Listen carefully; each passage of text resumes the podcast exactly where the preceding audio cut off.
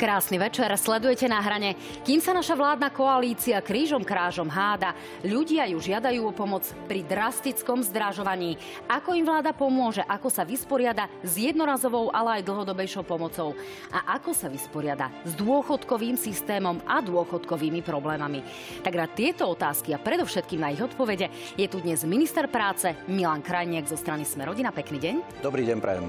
A jeho predchodca vo funkcii, poslanec za stranu Smer sociálna demokracia, pán Jan Richter. Vítajte aj vy, pán Richter. Ďakujem pekne, pekný deň. Dámy a páni, samozrejme zvlášť dnes sme zvedaví na vaše otázky. Posielajte ich prostredníctvom aplikácie slido.com na stránku www.joj.sk. Na niektoré z nich sa potom opýtam.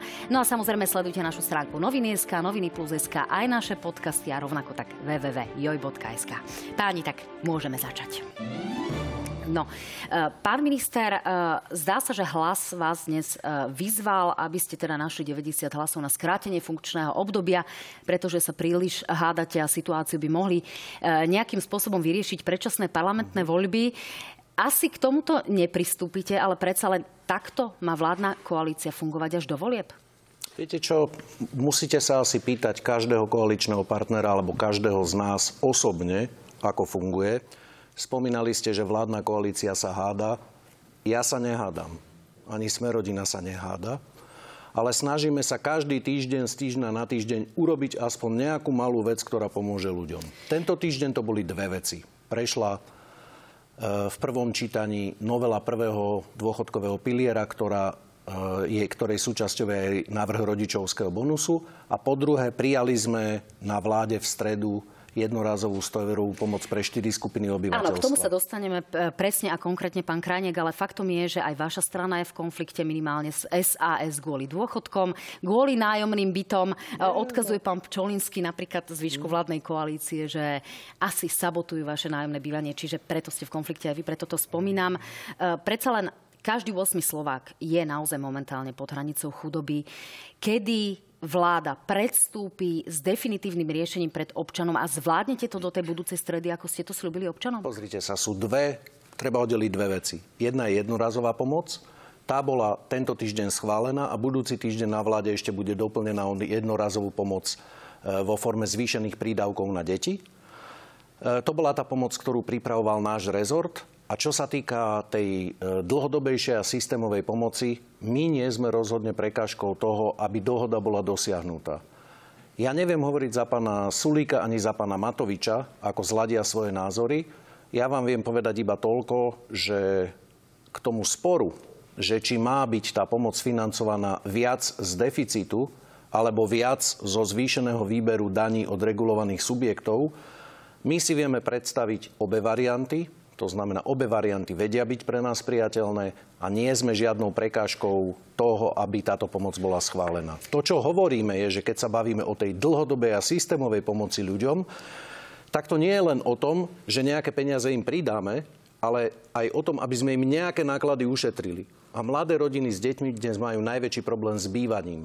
Preto spájame schválenie tejto pomoci aj so schválením zákona o výstavbe nájomných bytov pretože to je vec, ktorá je v parlamente už skoro rok, zbytočne trčí a nám tu čakajú 100 miliónoví investori, ktorí garantujú, že hneď po tom, čo zákon bude schválený, začnú tie nájomné byty stavať. A podľa mňa je to škoda. Rozumiem, to tvrdí sme rodina. Na druhej strane e, zvyšok vládnej koalície vám odkazuje, že im chýba ešte priveľa detailov na to, aby vám to mohli odobriť. To sú naozaj najnovšie slova z dneška. E, pán Richter, váš stranický predseda...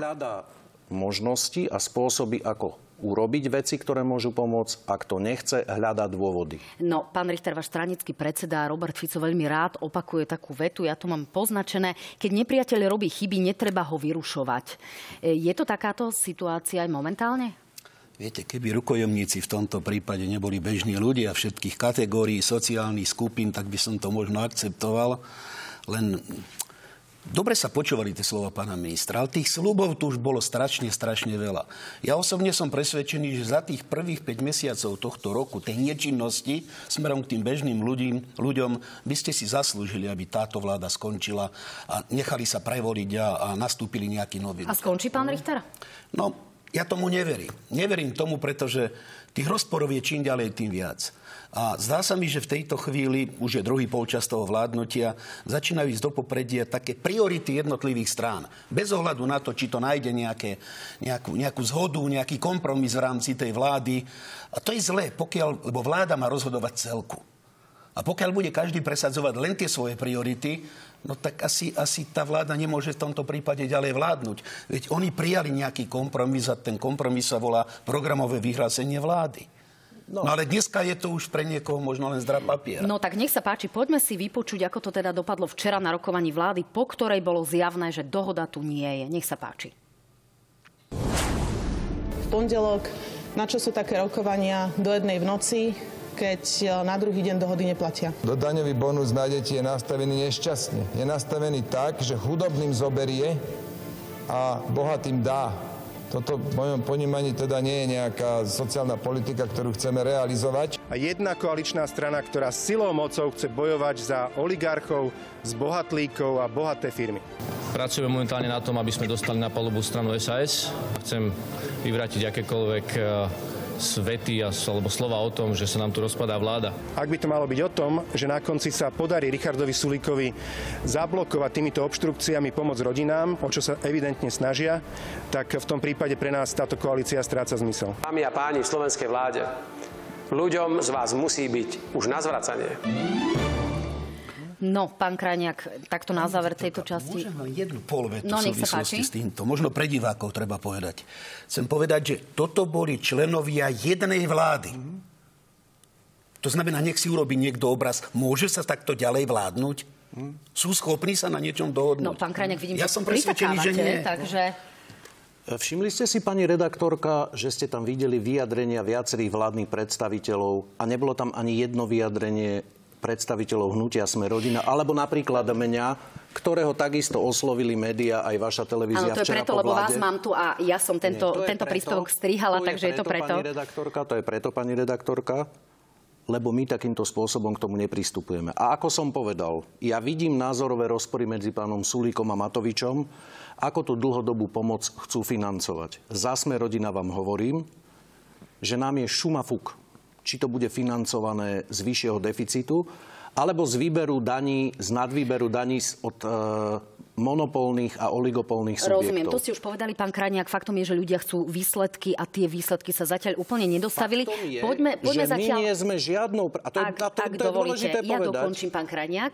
Uh, faktom je, že... Dokončiť. Uh, mali ste naozaj veľmi veľký časový Dobre, priestor. My takže... nie sme prekážkou toho, aby sa tá dohoda urobila a je nám jedno, z čoho to bude odfinancované, pretože tak, ako ste správne povedali, nie je podstatné, či je mačka čierna alebo biela, podstatné je, či chytá myši. To znamená, podstatné je, aby to bolo konečne schválené Rozumiem. aby to ľuďom Pán Krajnek, poďme ďalej, hovoríte to tretíkrát, ak e, si môžem dovoliť byť trošku drzá. Jednorazová pomoc vo výške 100 eur. E, ten pôvodný návrh e, sa mal týkať naozaj širokého diapazónu ľudí. V grafike o chvíľku uvidíme, koho sa všetkého zatiaľ tá uh-huh. prvá v úvodzovkách tranža bude týkať. Bude štát stať 22 miliónov eur na rozdiel teda od tých pôvodných plánov. No ale zdá sa, že z toho zatiaľ vypadli rodičia detí. To znamená, mm. hovorím teraz o, tom 100 eur, o tých 100 eurách mm. na dieťa, pričom podľa najnovších štatistik práve rodina s deťmi je 8 krát ohrozenejšia chudobou ako rodina bez detí. Čiže čo s rodičmi, ktorí teda čakali a možno boli prekvapení, že nedostanú ten 100 eurový príspevok? Dostanú, samozrejme, že dostanú, ale schvalujeme to postupne na vláde. Ten 100 eurový prídavok, ja som to aj v tom úvodnom slove povedal, bude schválený budúci týždeň a on má byť vyplácaný v júni a v júli. To znamená, nič nezmeškáme. A, a je bude to vypla- definitívne. Áno, na tom je dohoda všetkých koaličných partnerov. Nikto nevzniesol žiadnu namietku, ani s financovaním nie sú problémy. To znamená, že tie prepočty sú urobené. E, aj medzi našim rezortom a medzi ministerstvom financí to bolo prepočítané, čiže s týmto samozrejme môžu diváci počítať a môžu s tým počítať v júni a v júli, že to bude aj vyplatené. Pán Richter, faktom je, že vaša strana navrhovala 1500 eur. E, narazila naozaj na veľkú mieru kritiky aj z opozičných radov, lebo je to ako povedať 1500 eur, 2000 alebo 3000 rozdávať by chcel každý. Z tohto pohľadu to naozaj nebolo trošku populistické riešenie? Nebolo, lebo tu treba vidieť jednu vec. To bolo 1500 eur na rodinu, na domácnosť Viete, tá rodina, tá domácnosť sa skladá z nejakých tých členov A, a keď sa isté, isté veci postupne naskladajú, tak to skutočne vychádza možno až na takýto, na takýto peniaz z hľadiska tých dopadov. Lebo tam môžu byť, neviem, dve, tri deti, samozrejme dvaja ro, rodičia, niekde môžu ešte aj starí rodičia. Ale aj to takí, znamená... ktorí to nepotrebujú a zadlžia tým pádom štátny rozpočet. No, Nie je to tak? Viete, keď je každý osmi Slovák pod hranicou chudoby, keď je každý tretí dôchodca pod hraničou chudoby, ťažko sa hovorí o tom, kto to potrebuje a nepotrebuje. Tak nedáme radšej Každý viac im adresnejšie ako plošne heli- helikopterové peniaze? Že má taký príjem. Rozumiem, pán Richter, ale v tom prípade naozaj nie je lepšie adresne dávať tie peniaze tomu, kto to potrebuje a tú pomoc naozaj nejakým spôsobom konkretizovať ako e, plošne helikopterovým spôsobom tie peniaze možno aj trošku rozhadzovať? Viete, z hľadiska kompenzácií, skúsme sa pozrieť na naše okolie. Češi, Poliaci, Maďari, Rakúšania, Nemci všade sa zvolila prvá forma plošného, e, plošných kompenzácií. Dokonca aj Nemci išli, bohatí Nemci, išli na každú domácnosť tými kompenzáciami a teraz až tej druhej, tretej vlne idú individuálne podľa jednotlivých skupín, podľa jednotlivých potrieb. A toto sme aj neočakávali. Tá prvá vlna mala byť taká, že poriešime. A potom tá druhá, mali sme na tie sociálne skupiny. Ja súhlasím s vami. Dneska je treba rátať s tým, že pre Boha, kde je matka sama s dieťaťom, no tak to je, tam je to katastrofa. Tam je treba trikrát možno v tomto prípade pomáhať. Ale, a to, čo sa tam neobjavuje vôbec, ja takto vidím aj tých dôchodcov.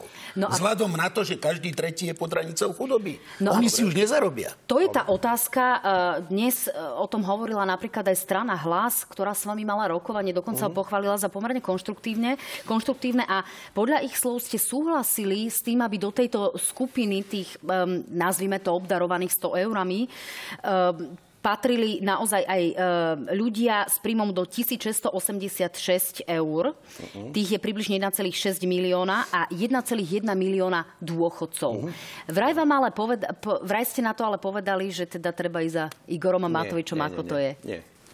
Uh, mal som, strana Hlas ma požiadala o oficiálne rokovanie, kde chceli predstaviť svoje návrhy, prijal som ich. Uh, bavili sme sa o pomoci rôznym skupinám ľudí.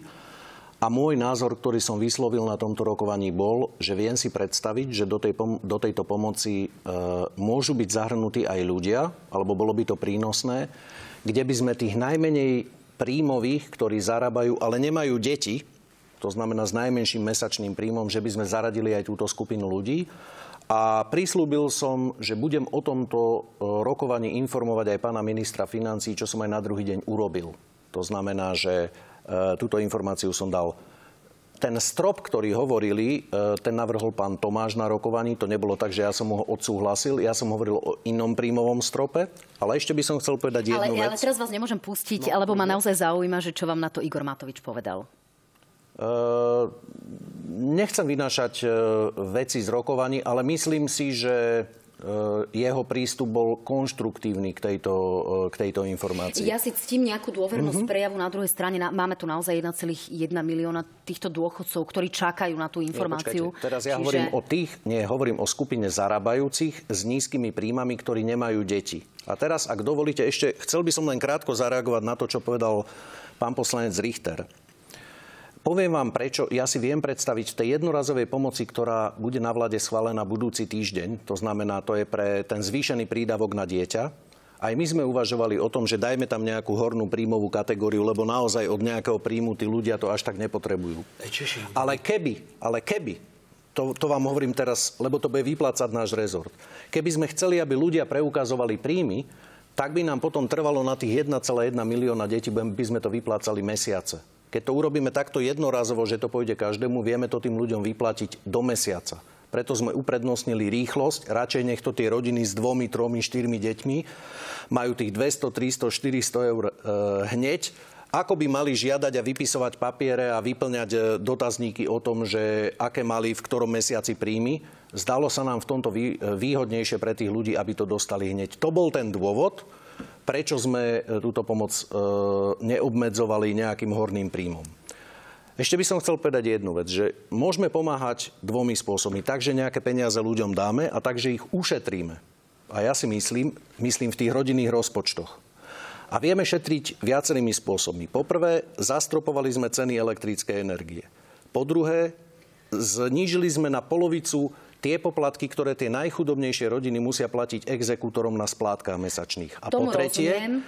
chceli by sme, aby sa konečne rozbehla výstavba nájomných bytov preto, lebo to významným spôsobom pomôže rodinným rozpočtom, lebo čas rodín si dnes hypotéku dovoliť nemôže a nemajú kde bývať. Áno, o tom sme už hovorili. Pán Richter, nech sa páči, zareagujte a pôjdeme k tým 13. a prípadne 14. dôchodkom. No, ja súhlasím, pán minister, že to, čo ste povedal, že je istý prínos, ale viete, kde je problém? Teraz a tu. To sú opatrenia, ktoré sa prejavia o rok, o dva, o tri. Ale ľudia teraz momentálne Teraz. potrebujú. A práve preto budúci týždeň na vláde bude ten návrh je pripravený, už aj doručený na vládu. To znamená, že tá jednorazová pomoc pre rodiny s deťmi bude schválená teraz, tak aby v júni, maximálne v júli ju mali všetky tie rodiny na účte. Samozrejme, že to treba urobiť teraz. No a tí Dvo- dôchodcovia, pán Richter, nechajte to na mňa, ak dovolíte naozaj. E, 13. dôchodky dnes aj Peter Pellegrini nazval, že je to, citujem nepekné slovo, odžub. E, Čiže dostanú naozaj e, aj ten 14. dôchodok. Je na to aspoň nejaká šanca, alebo ostaneme len pri tom 13. A potom nech sa páči, zareagujte, pán Richter. Dobre, tak ja teraz poviem e, pánovi Pelegrinimu niečo o odžuboch. Čo sú to odžuby? Pán Pellegrini spolu s pánom Richterom vládli 12 rokov a z toho 4 roky úplne sami mohli s dôchodkami a s 13 a 14 a 18 urobiť, čo len chceli. A viete, čo s nimi urobili? Tak si to teda povedzme. Tak toto je porovnanie toho, čo vyplácali v decembri. Ukážem to aj vám, pán poslanec. Je to z normálnych štatistických dát. To červené, to je, vidíte, to, čo v decembri vyplácali vlády Smeru. A toto je to, čo vyplácame my ako 13. No, dôchodok. Je to minister, viac ale- ako dvojnásobok toho, čo doteraz išlo. A teraz by som chcel povedať, pretože Potreby sú samozrejme, že naozaj pomoc... iné, lebo asi uznáme všetci traja, že sú naozaj veľmi zlé časy a tá situácia e, v tejto krajine je pocovidová a No, Počkajte, počkajte, a pani redaktorka, ale keď pán problém. hovorí, že my dávame, my dávame ako 13. dôchodok dvojnásobok toho, čo bolo v 2019 a viac ako trojnásobok toho, čo vyplácali predtým, tak toto ja hovorím, pán Pellegrini, toto vám odkazujem, že to je váš odžub, lebo ste slubovali 13. dôchodky pred 12 rokmi a museli sme ich zaviesť my. To bol odžub, Ak ktorý teda- my ak teda A ostaneme druhá pri vec- tom, eh, A druhá vec, ktorú by som chcel Pán povedať... ja len dokončím mm. tým akože klamstvom, aby som to nazvala krajšie, má byť to, že tie 13. dôchodky budú vyplatené skôr a tvária sa ako vlastne tie vianočné. Netvária. Čiže, čiže to je to, preto sa ja pýtam naozaj, aby sme sa nevracali do minulosti. Tí No, ľudia však teraz poznajú tú situáciu vo ukázať. vlastných To znamená, peňaženkách. Budú 14. dôchodky. Ale počkajte, veď vydrž... Veď, dobre, to znamená, toto bolo vyplatené v decembri minulého roku. Týchto 250 miliónov už bolo vyplatených v prvom pol roku tohto roku. To je tzv. očkovací bonus. Všetko to ide dôchodcom. Týchto 300 miliónov bude vyplatených teraz v júli. A týchto 850 miliónov bude vyplatených v budúcom roku, pretože valorizácia dôchodkov bude v budúcom roku v priemere o 50 eur mesačne plus rodičovský bonus, ktorý je zatiaľ naplánovaný na ďalších 250 miliónov. Pán Richter, nech sa páči, A zareagujte. pomoc- A my túto pomoc chceme rozložiť v čase, pretože samozrejme, bol by som rád, keby v auguste sme zistili, že inflácia nám klesla a že vraciame sa do normálnych časov, ale obávam sa, že to tak skoro nebude. A preto si myslím, že je dobre tú pomoc rozložiť aj na budúci rok. E, Pán minister, pán bývalý minister, čo si myslíte o takomto rozdelení? Je to dobré, je to efektívne, pomôže to ľuďom tak, ako to potrebujú? No, priznám sa, že ja som očakával, že v tomto čase, vzhľadom na situáciu, v akej sa nachádzame, pán minister, sa skôr budeme baviť o tom, čo bude teraz, zajtra, pozajtra. Na to ľudia čakajú. Ale ja som pripravený sa vrátiť aj k tým vašim grafom. Viete, čo je na tom grafe dôležité? Povedzte. Poprvé, ten vianočný príspevok sa zaviedol niekde v prvej vláde Roberta Fica, keď sedela na tom mieste, kde teraz vy, pani ministerka Tomanová. E, Nastúpila vláda pani Radičovej, všetci pred voľbami slubovali, že to zrušia. Chvála Bohu, nezrušili to. Našou úlohou, keď sme v 12. roku prebrali, bolo, bola konsolidácia, hoci ekonomická, trošku iná. Ale viete, čo je podstatné? 19. rok. V 19. roku sociálna poisťovňa prvýkrát za 30 rokov dosiahla vyrovnaný rozpočet. To znamená, nebol Dobre, žiadny skos. eh, Bolo pripravené možnosť riešenia týchto otázok vzhľadom na to, že sociálna bo- poisťovňa bola v nule. Mm. To nikdy predtým nebola. Toto povedzte, to je to najdôležitejšie. Dobre, Preto páni, sme tu to vás- vtedy príjmali my. Aj, aj ten 13. dôchodok. Tu vás musím zastaviť. Páni, ak dovolíte, jednota dôchodcov Slovenska informuje o tom, že priemerne má dôchodca približne 4 eurá na deň na prežitie. Mhm. Preto ma naozaj významným spôsobom zaujíma, čo bude a niečo bolo v roku 2019. Tak sa prosím, vráťme k tomu, aké máme dlhodobé... To, vy ste spomenuli odžuby pána Pellegriniho, to znamená, je asi fér, že som na to reagoval. Samozrejme, ide o to, na akej ploche. Takže e, máme aj nejaké ďalšie opatrenia pre dôchodcov, ktoré povedzme im pomôžu, okrem zastropovania cien elektriny, ktoré im nejakým spôsobom priniesú v tomto zmysle nejaké dlhodobé riešenia? Ale áno. Ale áno, veď vám hovorím, že v, od 1.1. budúceho roka bude najväčšia valorizácia dôchodkov, myslím, že za posledných 20 rokov určite. Po druhé, ktorú chcem, ktorú chcem povedať... A to, Vieme to by povedať som konkrétnu sumu, ktorá by približne u priemerného dôchodcu mohla znamenať... povedal, 50 eur. 50 eur, 50 eur rozumiem, to znamená, to je ten 14. dôchodok, pretože priemerný dôchodok je približne 500 eur a toto je za jeden rok približne 600 eur. Čiže to je niečo, čo bude rozložené v čase. Čiže to je prvá vec, čo chcem povedať. Druhá vec, čo chcem povedať. Pani redaktorka, toto nie je samozrejmosť, toto tu. Pretože keby sme pokračovali v tých číslach, ktoré boli, tak tu je všade o polovicu menej peňazí. To znamená, dôchodcovia dostali z hľadiska... peniaze? Áno, dostali 300 miliónov, to znamená o 150 miliónov navyše, ako v tom najlepšom roku dostali za pána Richtera. A teraz dostanú tých 300 miliónov, ale pozor, to není tak, že to dostane každý rovnako. To je presne tá pomoc adresná, pretože tí najchudobnejší dôchodcovia, vrátanie sírvot, vrátanie invalidov, dostanú ten najvyšší 300-eurový príspevok, a podľa, potom podľa príjmu dostanú nižší a nižší. To znamená práve, že táto pomoc je adresná a práve, že najviac dostanú tí, ktorí to najviac potrebujú. A keďže na Slovensku máme 70 až 100 tisíc ľudí v penzijnom veku, ktorí nemajú žiadny dôchodok, z rôznych dôvodov, ale nemajú, tak práve im bola určená tá jedna z tých foriem jednorazovej pomoci, ktorú ste tam odprezentovali aj e, na tom slajde, ktorý sme mali možnosť vidieť. To znamená, snažíme sa pomáhať aj adresne.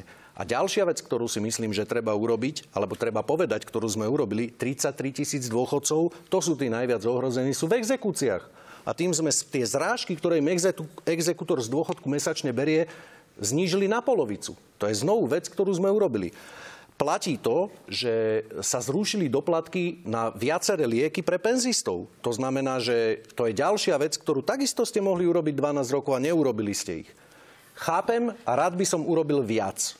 Ale myslím si, že robím v medziach možnosti tejto vládnej koalície najviac, ako sa dá a z mesiaca na mesiac ukazujeme ďalšie výsledky toho, že aspoň nejaká pomoc tým ľuďom ide. Pán Richter, a rád by som dôchodcom, alebo eh, trojnásobnú. Vy by ste kde videli ešte nejaké rezervy alebo nejaké, teraz to nadnesiem trošku dobré rady pánovi ministrovi práve v tejto eh, situácii, hoci napriek tej situácii, ktorá vládne naozaj vám prechádzajú veci, aj aktuálne teda ten eh, rodičovský dôchodok. Takže pán Richter, nech sa páči v tomto zmysle. Máte No. dobrú radu pre pána ministra, ako to zlepšiť? Snáď by som začal s tým, že nezávidím pánovi ministrovi teraz tú situáciu a možnosť hľadania riešení, len treba povedať, my sme tie miliardy, ktoré máte k dispozícii, vy nikdy nemali. Ale teraz takto. Pán minister, treba vyložiť karty na stôl.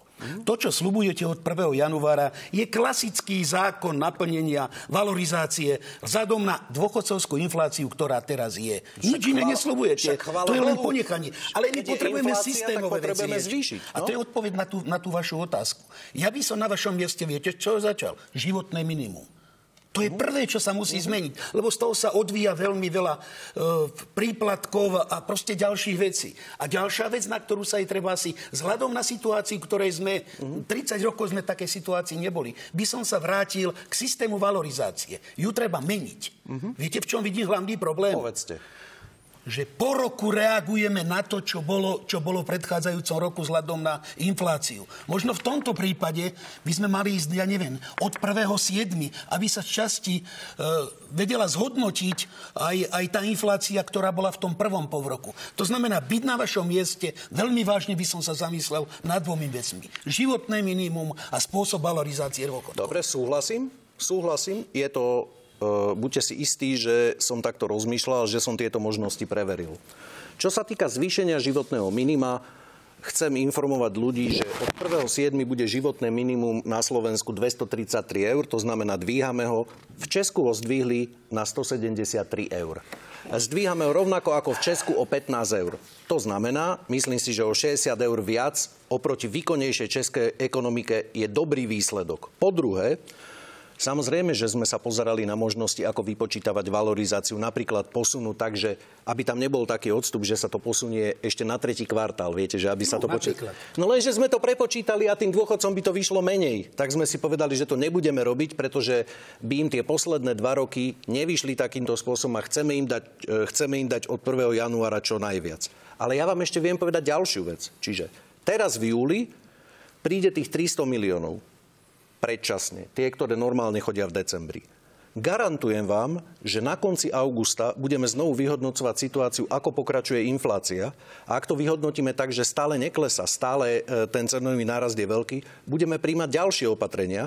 Ale ako som povedal, v decembri 300 miliónov, v prvom pol roku 250 miliónov už vyplatených, v júli vyplatených ďalších 300 miliónov, budúci rok 850 miliónov navyše. Veď si spočítajte, koľko je to dokopy. To sú skoro 2 miliardy vec, eur. Dôchodcom. Páni, ešte, nech sa páči, zareagujte, pán Richter, a ideme ešte k rodičovskému dôchodku. To, čo slubujete, nie je nič nové, nič navyše. To je len naplňanie teraz platných zákonov. A ja som vám naznačil to, no, prepačte, no, no. že životné minimum musíme zmeniť trošku výpočet vzhľadom na situáciu výpočty. Áno. Poriadku, a, dru- a to sa týka aj valorizácií. Minimálne také nejaké... No toto je dôležité v tejto chvíli si uvedomiť. No na, na životné minimum... o výške e, inflácie, ktorá sa premietne do tej valorizácie. minima, samozrejme. Na životné minimum sa aj v súvislosti s inými vecami odvoláva aj Iveta Radičová. E, dostaneme sa k tomu. O 150 miliónov viac v decembri, to, čo hovoríte, že nie je to tak Už bolo. o 250 minister. miliónov v prvom pol roku, o 150 miliónov viac v druhom pán pol minister, prosím, a o 250 miliónov od prvého prvý. To je to navyše, to, čo není tá bežná úroveň. Rodičovský dôchodok, navyše. je s ním aktuálny problém, je ale súčasťou toho, čo vám prešlo Áno. vlastne e, v rámci, v rámci zmien. Napriek tomu e, podľa tých prepočtov by to mohlo znamenať, e, že by ten dôchodca mohol dostať v podstate od svojho dieťaťa takých 20 eur k dôchodku približne. Od, od jedného dieťaťa. Od jedného mm-hmm. dieťaťa. Je to reálne, že naozaj toto vám prejde cez vládnu koalíciu? Dostali ste 90 hlasov v parlamente v útorok. Ale samozrejme, že o tom v druhom čítaní... Viete, pani redaktorka, tak ja vám poviem, ako to bude. V júni ohľadom rodičovského bonusu, ktorý má zmierniť tú diskrimináciu žien, matiek, ktoré vychovali deti na dôchodku, takto, ktorá vychovala dve deti, keď nastúpi ako novodôchodkynia budúci rok, bude mať o 80 eur nižší dôchodok ako bezdetná dôchodkynia. A to je diskriminácia a nespravodlivosť a preto to chcem riešiť. A viete, aké o tom budú v júni hádky? Strašné hádky o tom budú. A viete, prečo sa budem hádať?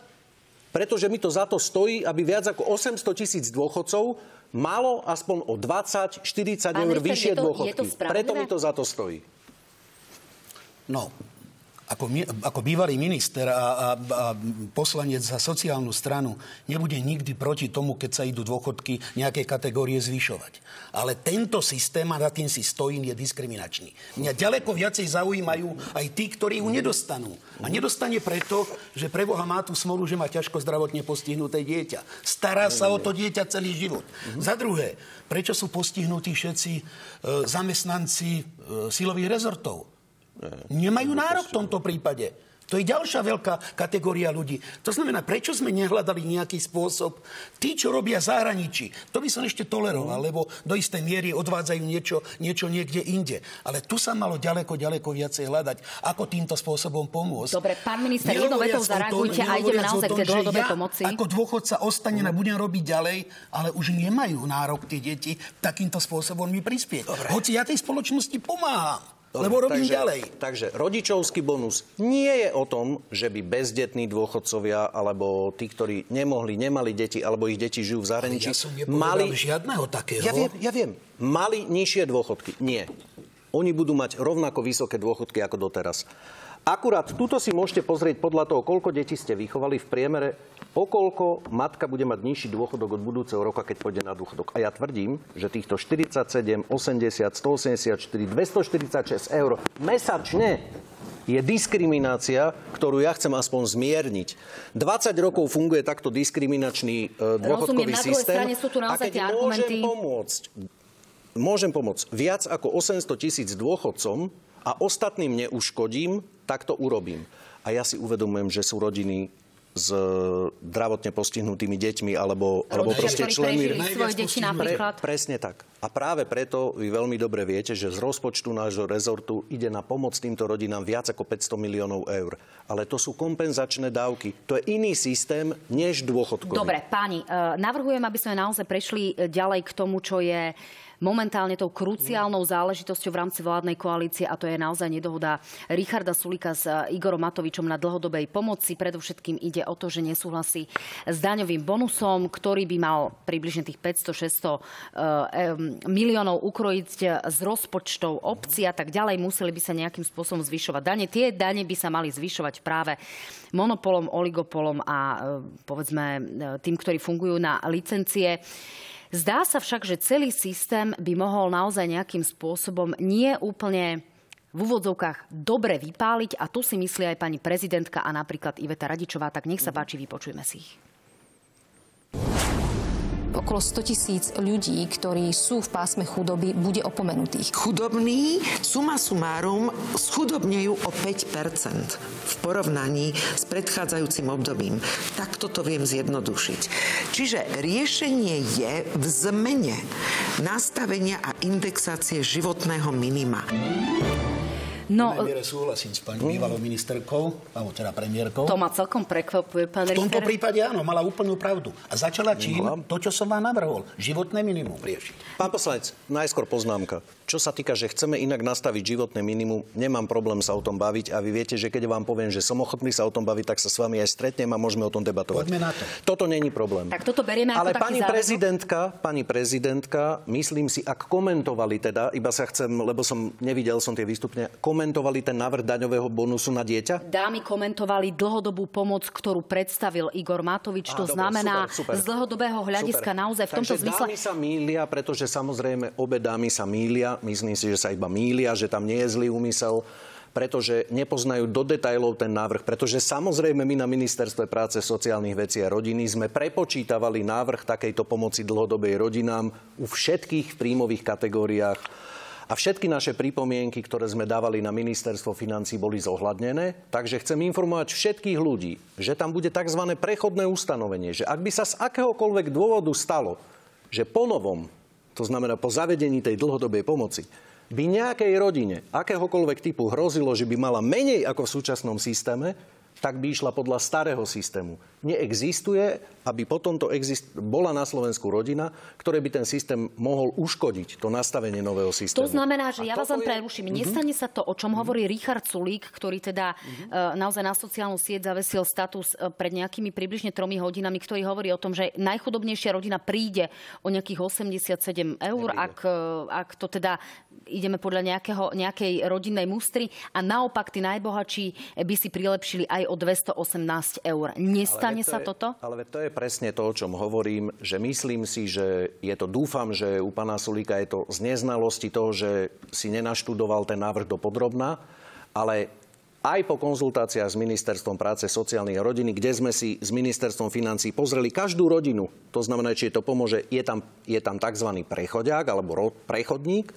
Ak by náhodou bola nejaká rodina, ktorej by mohlo hroziť, že ponovom by mala menej, tak pôjde podľa starého systému. Ale 99% rodín podľa toho nového systému bude mať výrazne viac.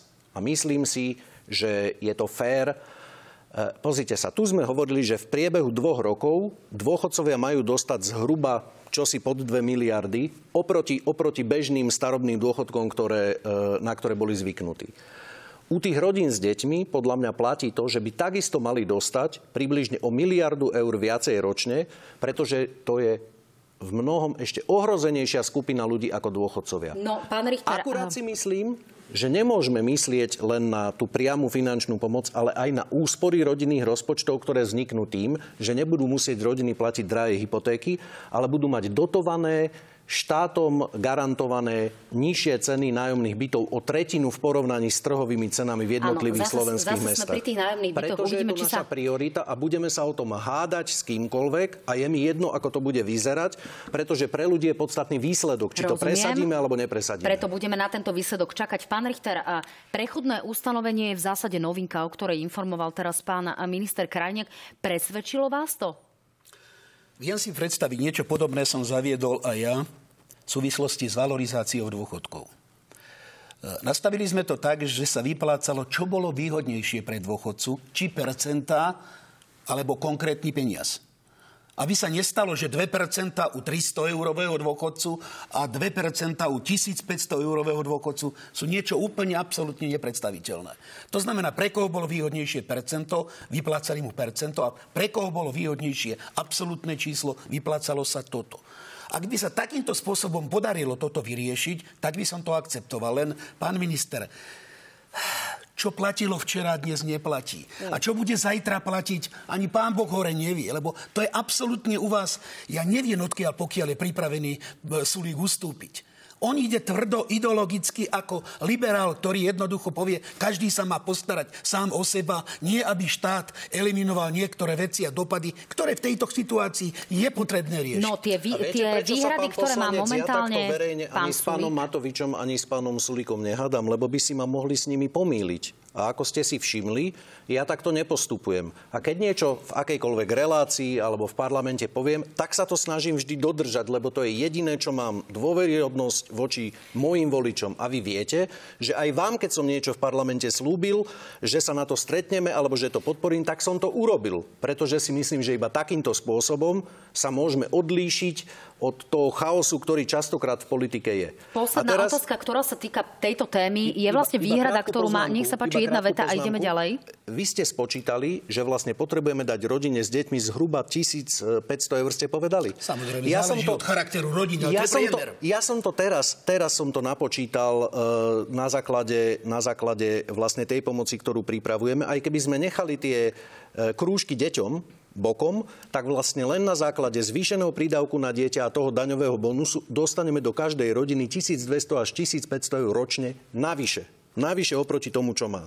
Takže si myslím, že aj ten odhad toho, aký je tam asi prepad pre tie rodiny, e, sa v niečom lícuje a snažíme sa to takýmto No a spôsobom teraz je tu otázka tých... jedna, jedna, jedna veta Zopakujem naozaj, to, pán čo minister, som hovoril. Teraz a tu. Tí ľudia teraz čakajú na tie prostriedky a peniaze. No, to je tá, nevyhnutné. tá výhrada, ktorú má, tá výhrada, ktorú má aj Richard Sulík, tie sú v podstate dve. Jedna vec je, že to budú naozaj výpadky pre mesta a obce a to sú naozaj potom veci, ktoré sa môžu prejaviť v mestskej polícii, na rekonštrukciách škôl, chodníkov a tak ďalej, alebo osvetlení. Ale druhá e, zásadnejšia vec je e, naozaj to zvyšovanie daní alebo mimoriadný e, odvod pre pre tých približne 100 firiem alebo do 100 firiem. Nemôže sa stať, že naozaj ľudia potom zaplatia viac či na mobiloch, či na nejakých e, ďalších nákladoch, ktoré si do cien premietnú práve tie veľké firmy. Dobre, takže myslím si, že e, ak by pán Sulík a pán Matovič o kúsok ustúpili, tak e, k tej dohode vieme dojsť e, pomerne rýchlo. Ale voči pánovi Sulíkovi ja mám, alebo voči SAS mám, teraz by som to povedal, takú ideologickú výhradu, ktorá ale pramení z toho, že ako ja vnímam politiku. Keď potrebujem pomôcť jednému 1,5 miliónu ľudí, lebo to je zhruba ten okruh, ktorý si je najvýraznejšie zasiahnutý e, touto infláciou, tak mňa naozaj nezaujíma, čo si myslia o zdvihnutí regulovaného obvodu, e, odvodu finančné poisťovne, alebo, alebo energomonopoly, alebo No energooligopoly. mňa zaujíma, či si to naozaj nepremietnú do cien. A ja si myslím, že si to nepremietnú do cien, pretože regulované subjekty žijú na základe toho, že musia dodržiavať licenciu, ktorú majú od štátu na výkon svojho podnikania. A v prípade, ak takéto inštitúcie budú porušovať zákon, ktorý im nariadi, že nesmú premietnúť zvýšený odvod do cien, ak to štát zistí, tak je to dôvod na odobratie licencie. A ja si myslím, že finančné inštitúcie, telekomunikačné inštitúcie, energomonopoly a oligopoly si dobre rozmyslia, či chcú zavdať štátu dôvod na odobratie licencie, lebo samozrejme nikto z nás nemá v domácnosti 8 rúrok s plynom a môže si vybrať, z ktorej rúrky si chce nechať dotiahnuť plyn. Na to máme monopol rovnako ako elektrický drát. Richter, a keď to niekto chce presvedčilo? prevádzkovať, tak to musí prevádzkovať podľa zákona. Presvedčí ma to vtedy, keď to bude reálne, keď to bude na stole. Zatiaľ je to pre mňa holub niekde na streche, lebo majú ďaleko jednoduchšiu možnosť. A to? Najviac na, na kríze aj pandémii zarobili banky. Prečo sme už neboli na nich? To sa Áno, bank sa to nemá dotknúť, hovoril Prečo štátny sme už tajomník neboli Marcel na nich? Klimek. To, to sa milíte, ale v poriadku, ja sa nevyhýbam Ja ani viem, bankám. koľko banky vykazujú Ja sa ne- celkové Ja sa no. nevyhýbam ani To znamená, bankám. tam mali A to, byť čo ma- absolútne A to, čo ma na bankách najviac rozčuluje, je, že my nútime občanov, aby čoraz viac vykonávali bezhotovostný platobný styk, to znamená, musia mať nejakú banku, súkromnú banku, a tie banky čoraz viac a viac občanov zvyšujú poplatky a na tom zvyšujú zisky. Tak toto ma teda mimoriadne štve, pán To sa dá poslanec. riešiť znova zákonom, kde by sa im to zakázalo. Tak ako A ste viete to hovorili, ja som, v parlamente, monopolov. ja som v parlamente taký návrh zákon, e, navrhol, keď som bol poslanec a vy ste ho nepodporili. Dobre, Ale pani, ak taký a- návrh zákona bude, ja ho rád podporím a budem presviečať mojich kolegov v parlamente, aby Tak ho to je druhý podporili. prísľub. Posledná uh, minútka na záver. Páni, naozaj so zdesením som bola tankovať v pondelok. To, čo ma stálo pred rokom 55 eur, ma stálo v pondelok 94 eur. Tá istá nafta, ten istý objem, to isté auto. Páni, ako pomôžeme ľuďom, ktorí naozaj tankujú mimoriadne draho. Dokonca tí pumpári nás posielajú sami osobne do rajky, kam oni sami chodia tankovať. E, Pán minister, máte nejaký prísľub pre občanov, že naozaj, tak ako hovorí pán Kremský, že sa to vyrieši, že s tým Slovnaftom bude povedzme nejaká dohoda a že budeme tankovať lacnejšie? Pán minister financí nás informoval tento týždeň o priebehu jeho rokovaní so Slovnaftom a verím, že vo veľmi dohľadnom čase dospejú k riešeniu, ktoré pomôže občanom buď v tom, že e, dojde k nejakej garancii cenového stropu, alebo v tom, že peniaze, ktoré sa dajú získať na základe nejakého zvýšeného odvodu, prispiejeme priamo občanom, ktorí to najviac potrebujú. Tak, ďakujem pekne páni, že ste dnes... sľuby, bodaj by sa aspoň niečo z nich naplnilo. Dnes boli mojimi Ja hostiami. Dámy a pán páni, samozrejme budeme Ja pokračovať s vašimi otázkami na sociálnej sieti.